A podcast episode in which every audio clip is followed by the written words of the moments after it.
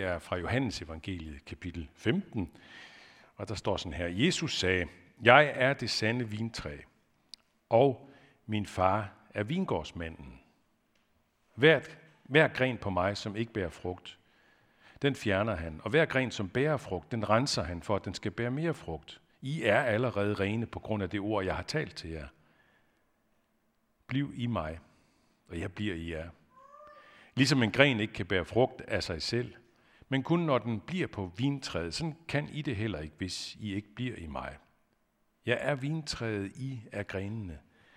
Den, der bliver i mig, og jeg i ham, han bærer megen frugt. Forskilt fra mig kan I slet intet gøre. Den, der ikke bliver i mig, kastes væk som en gren og visner.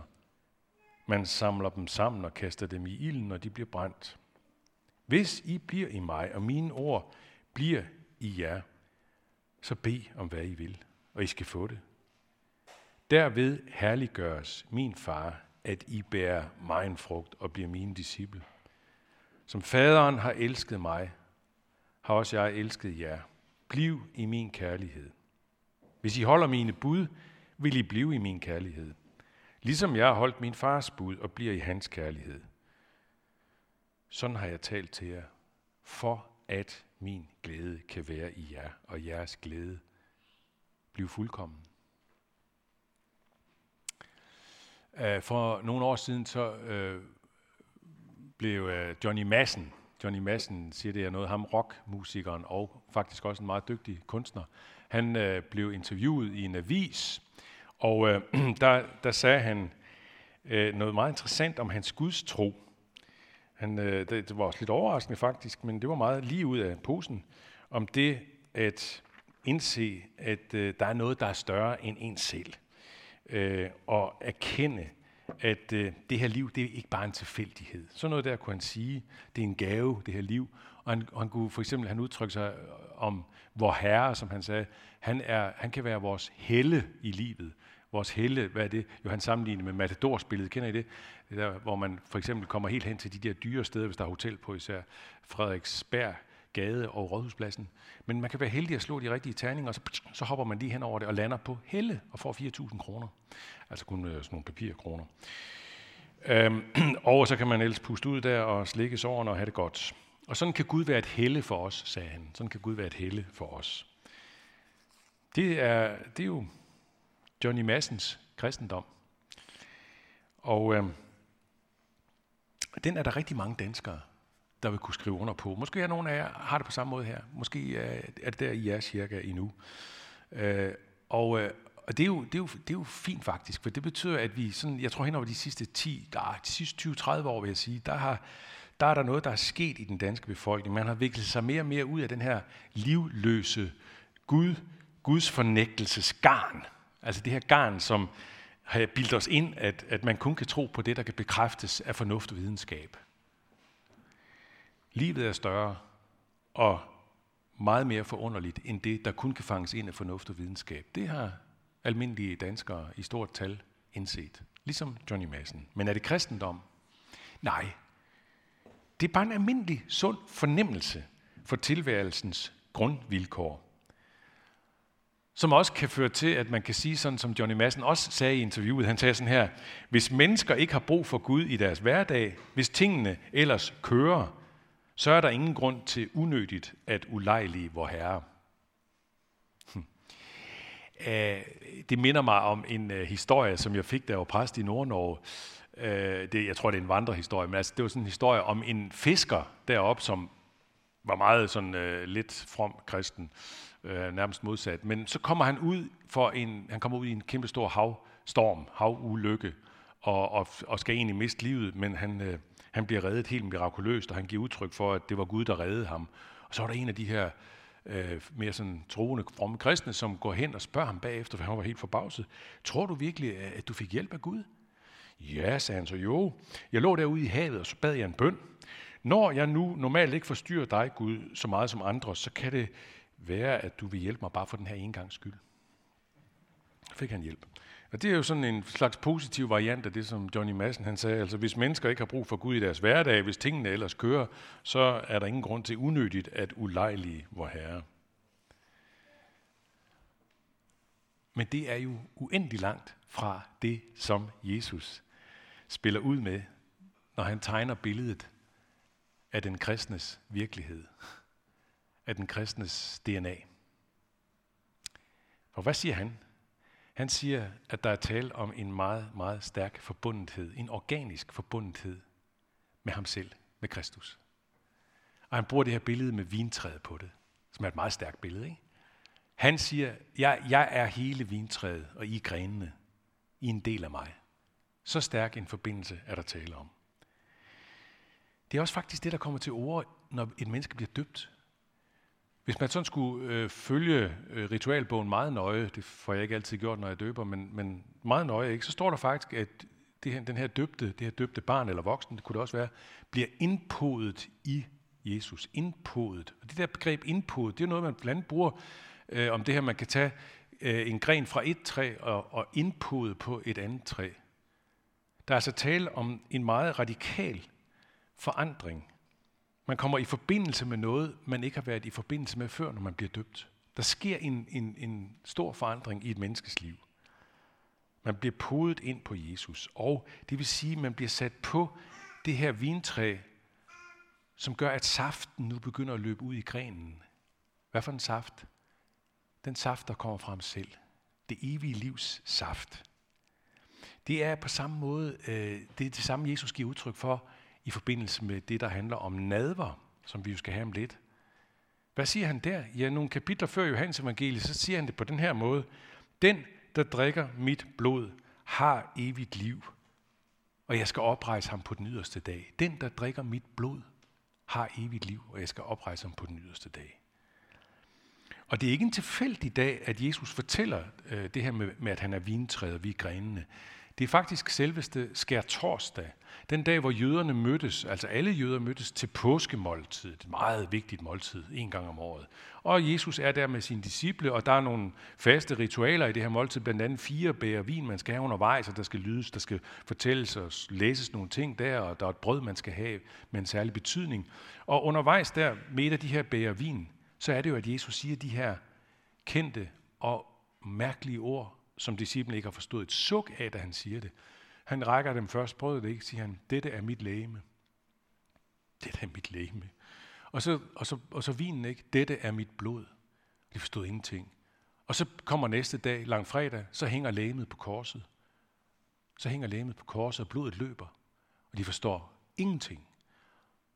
Så kommer opstandelsen, og derefter begynder det at sive ind hos dem. Hvor dybt det dog skulle forstås, det han sagde. Det med, dette er mit brød, dette er mit læme, dette er mit blod. Og de gentog det. De gentog det søndag efter søndag, lige til i dag. Vi tager den igen i dag. Hver eneste søndag.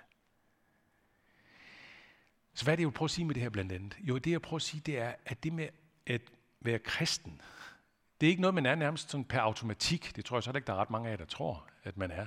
Hvad enten du synes, du er det eller ej. Det er ikke noget, man er sådan bare alene af kraft, i kraft af at være et, et Guds skabt menneske. Det er heller ikke noget, der handler om bare at have de rigtige meninger, have det rigtige sæt meninger, de rigtige meninger om Gud og livet og mennesker og, og moral osv. Det er ikke det, der gør en til en kristen. Det, der gør en til en kristen, det er at være forbundet med Kristus. At være forbundet med Kristus. Og er det ikke meget mystisk? Lyder det ikke mystisk? Ja, det kan godt være, at, øh, at nogen tænker, at det, det er jo noget, man skal føle meget stærkt. Det skal være ligesom, det skal være der som en stærk følelse, for ellers er det ikke virkeligt. Jeg har lyst til at sige, at det er ikke, det, det er ikke særlig vigtigt. Det, der er det vigtigste i det, det er det, der, det, som er meget konkret og lige til. Nu har jeg nævnt det med dåben, og det med nadveren. Det er for så vidt meget konkret og lige til, ikke? Man bliver døbt, man går til nadver. Og så nævner Jesus tre ting mere i den tekst, jeg har læst. Tre ting mere omkring det her med vintræet, som også er meget på en måde jævn og lige til. Hvad nævner han? Ja, han nævner ordet. Han siger det her til disciplene med grenene, der bliver sat på og bliver renset og bliver gjort rene. Og I er allerede rene, siger han, på grund af det ord, jeg har talt til jer. Og lidt efter siger han, hvis I bliver i mig, og mine ord bliver i jer. Det er altså en ting. Og så, det, han, så nævner han også bønden. Han siger, bed om hvad I vil, og I skal få det. Bed om hvad I vil, og I skal få det. Der er noget med bønden, som knytter os stærkt til ham. Og den tredje ting, han nævner, det er budene. Han siger, hvis I holder mine bud, vil I blive i min kærlighed. Hmm? Jeg har nogle gange kaldt det her for de fem B'er, eller de fem B-vitaminer. Øh, for det første det med dåben, det hedder nogle gange også i Nye Testamentet badet. Der er der et B i hvert fald, badet. Der er også et B, prøv at se øh, det der op, nemlig, så er der det der Bibelen, det kunne man også kalde det, øh, ordet, ikke? For det er jo i, i Bibelen, vi finder ordet fra ham og fra Gud. Og så er der det med bordet. Det er også et udtryk nogle gange, der bruges om nadveren bordet, eller øh, som jeg skal vise det lidt senere, brødets brydelse, brødets brydelse, eller bønderne og budene. Fem B'er, fem B-vitaminer, som er fuldstændig uundværlige i troen.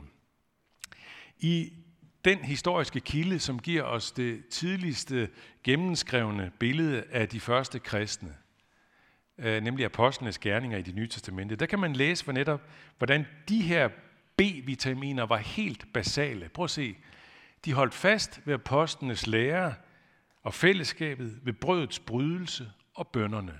Der har vi fire B'er. Badet er der ikke, fordi det er jo kun en engangsvitamin. Men de andre, som er jo er gentagende, de står der, nemlig apostlenes lære, ja, det har vi i Bibelen, fællesskabet, som andre steder i Nytestamentet kaldes for brødres og søstres fællesskab, eller det, som er knyttet til det med budene, øh, hvor han siger det her lidt senere efter den tekst, vi har som prædiketekst i dag, der siger han lige kort efter, dette er mit bud, at I skal elske hinanden, ligesom jeg har elsket jer. Og så brødets brydelse, altså nadveren og bønderne. Altså, kort sagt, vi behøver ikke at mystificere det med vores Kristus forbundethed. Og så alligevel, på indersiden, så er det jo et mysterium. Det må man sige. Vi kan ikke forklare det. Vi kan have meget svært ved at sætte ord på det. Vi kan have det sådan, at vores følelser heller ikke rigtig altid er der overhovedet. Det kan svinge op og ned. Det kan det jo. Og det kan være enormt forskelligt fra person til person. Det har jeg bare brug for at sige til jer. Hvis, hvis du nogle gange har det sådan, hvis du kommer meget sådan i en til, til gudstjeneste eller kristen fællesskab, og har sådan en følelse af, at jeg burde, jeg burde føle det samme, som, som øh, Yvonne der altid føler. Hun har sådan nogle stærke trosfølelser. Jeg burde også have de samme følelser. Så vil jeg bare sige, glem det. Det er ikke vigtigt. Vi er jo forskellige som personer, og oplever og erfarer det meget, meget forskelligt. Men i bunden af det, der er der et mysterium.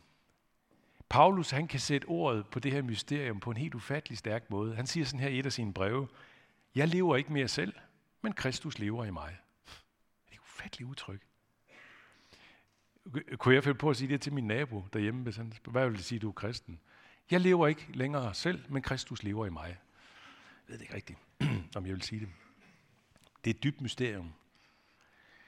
Det er ikke vigtigt, at man skal kunne sætte så meget ord på det.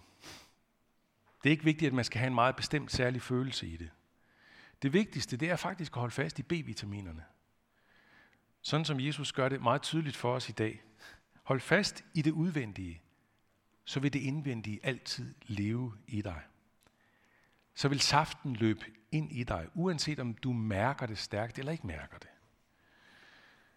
Det siger på en måde sig selv, hvis man tager det med negativ foretegn. Altså, hvis vi dropper B-vitaminerne, hvis vi slipper dem en for en, og der tænker jeg egentlig ikke det der meget bevidste, for det tror jeg, der er meget, meget få kristne, der overhovedet gør. Men jeg tror til gengæld, at der er ikke så få kristne, hvor det sker, at de begynder at slippe helt ubevidst, bare sådan langsomt, langsomt, holde op med at komme til gudstjeneste, gudstjenestens nadverbord, holde op med at bede, øh, holde op med at lytte til Jesu ord, enten det er ved gudstjenesten, gudstjenesten eller de selv læser det, og ikke rigtig mere gør noget særligt ud af det med med kærlige gerninger over for, for medmennesker, men egentlig bare sørge for sig selv og sine egne nærmeste. Ja, hvis det sker, bare sådan lige så langsomt, ubevidst, ubevidst løber ud de her B-vitaminer, ja, så løber vintræets saft også til sidst helt ud af grenen, og den visner og dør. Og der er ingen frugt mere. Det er sådan som en af de store franske forfattere, Georges Bernanou, øh, som virkelig er værd at læse. Der par, to, tre af hans romaner, der er oversat til dansk. Han siger sådan her i en af sine romaner, troen mister man ikke. Den ophører bare med at forme ens liv. Det er det hele. Ja. Yeah. Så vi skal simpelthen fastholde det, der former vores liv. Og jeg har bare lyst til at sige en parentes, det gælder jo al slags tro, alle form for livssyn, at det handler enormt meget om, hvad mennesker vælger som den daglige, den ugenlige, den årlige livsvane og livsformning. Det er det, der former vores liv fra inderst til yderst. Så hvis vi ønsker at blive ved med at være eller blive for første gang Kristus forbundne, grene på vintræet, så skal vi helt enkelt holde fast i kilderne til det. Ordet, nadvaren, bønden og fællesskabet, næstekærligheden. Så kan vi godt leve med, at det svinger op og ned med følelserne i det. Vi kan godt leve med, at det svinger op og ned med tro og tvivl, og med alt muligt andet. Og jeg siger ikke, det er let, at det svinger op og ned. Nej, vi vil da helst gerne have en stærk trosfølelse hele tiden og mærke Jesus forbundetheden som noget meget vedvarende og fast, og sådan har vi det da. Øh, og det er jo skønt, når man fra tid til anden bliver grebet af det der, at det, det virkelig summer stærkt i en. Ligesom i, ja, ligesom i et ægteskab. Skønt, det er skønt at, at, at blive grebet af den der stærke følelse i, over for ens ægtefælde. Det er det bare. Men man holder ikke op med at være gift, selvom følelserne nogle gange sådan ligger meget fladt og langt nede. Så tænker man da ikke, Nå, nu er jeg ikke gift mere. Man holder, man holder da ikke op med at gøre det, som man gør som en ordentlig ægtefælle. Hvis man er en ordentlig ægtefælle, at man spørger nysgerrigt ind til sin ægtefælles hverdag. Man, man øh, viser opmærksomhed og hjælpsomhed, og man kysser og krammer, og man går i seng med hinanden. Og øh, gør man også det, selvom man ikke har gode følelser? Det gør man da. Kære venner, hvis I ikke er gift, så skal I vide det. Øh, følelserne kan jo komme lige præcis også der, når man gør det. De rigtig stærke følelser. Ligesom de kan melde sig, når vi mindst venter det. Vi holder os til de her troens B-vitaminer, vi kommer til gudstjeneste, vi knælder jo nadebordet, man sidder og synger med på en sang, eller man går ind i stillheden, man beder, man derhjemme, eller hvad, og pludselig så kan det melde sig igen tydeligt og klart, jeg er forbundet med Kristus. Eller det, at man tager fat i en konkret næstekærlighedshandling over for et menneske. Og så pludselig kan det melde sig igen. Jeg er forbundet med Kristus. Det er rigtigt, som en tidligere svensk biskop, Martin Lønnebo, har skrevet i en af sine bøger. Gør godt. Gud ser du bedre gennem hænderne end gennem øjnene. Gør godt. Nu skal jeg slutte, og, og jeg vil gerne bare runde meget kort af med øh, at sætte nogle ord på det, som er det virkelige mysterium i det her. Det virkelige mysterium. Hvad er det? Ja, det er Kristus selv. Det er ham, der siger det her, jeg er vintræet. Hvordan kunne det dog gå til? Hvordan kunne han sige det? Øh, nu skal jeg sige det kort. I det gamle testamente, det kunne jeg bruge meget tid på, det vil jeg ikke, men bare nævne det ikke også, at i det gamle testamente, der bruges det billede også jævnligt faktisk, vintræsbilledet. Hvad bruges det på? På Israels folk, på Guds folk. Israels folk er vintræet, og Gud er vingårdsmanden, som også Jesus siger det her i dag. Nu siger han, jeg er det sande vintræ. Hvad er han? Han er summen af hele Israels folks historie. Han er kulminationen. Der samler det hele sig. Det kunne jeg sige meget mere om. Men jeg har lyst til at sige noget andet, som jeg synes er så interessant. Nemlig noget, der fandtes i Jesu samtid i den græske mytologi. Og som på en mærkelig måde blev en form for, hvad skal vi sige, en afspejling eller en lille afglans eller en lille forvarsel om noget, som trådte ud af mytologiens og legendernes verden ind i virkelighedens verden. Kan man sige det? Ja, jeg tænker nogle gange på C.S. Lewis, når jeg siger det der, fordi C.S. Lewis, før han blev kristen, før han var, da han var ateist, var han meget optaget af mytologier. Det optog ham rigtig meget, især de nordiske mytologier, men også alle andre slags mytologier. Da han så bliver kristen, så siger han en gang sådan her i en af sine bøger, Myth became fact. Myten blev til virkelighed. Det var det, han oplevede. Nu skal I høre den her legende fra den græske mytologi om, hvordan øh, vintræet blev til. Det handler om Dionysos. Dionysos, som var øh, søn af den store himmelgud Zeus, men også af en jordisk gudinde. Og, øh, og så sker der det, at Dionysos, han øh, bliver fanget af titanerne. Hvem var det? Det var dem, der svarer til jætterne i den nordiske mytologi, de her skrækkelige orker-agtige nogen. Og øh, der bliver han så revet i stykker og kastet ud over hele jorden. Men der er en, en visdomsgudinde, som finder hans hjerte, som stadigvæk banker, og hun graver det ned i jorden, og så vokser der et vintræ op med blodrøde druer. Jesus var både himlens og jordens søn. Han var Guds søn og menneskesønnen. Og han blev dræbt også af ondskabens mørke magter, og hans krop blev hængt op på rå planker, og han blev lagt i jorden, men hans hjerte bankede stadigvæk, for han havde evigheden i sig. Og han blev det vintræ, som saften løber fra hans eget blod, ud i de grene, som er podet ind i ham. Og lige om lidt, så skal vi øh, komme herop og, og modtage saften, drikke den, og det løber ud i os igen. Og derved, tro det eller ej, derved bliver vi vidunderligt frugtbare grene. Det gør vi. nu står sjælen op af døde, for os lyser Kristus nu. Daglig kan vi Herren møde, kommende hans røst i hu. Og når klokken ringer sammen, dybt vi føler der med gammen. Jesus er vor to og tre tro, hvad kun Guds engle se.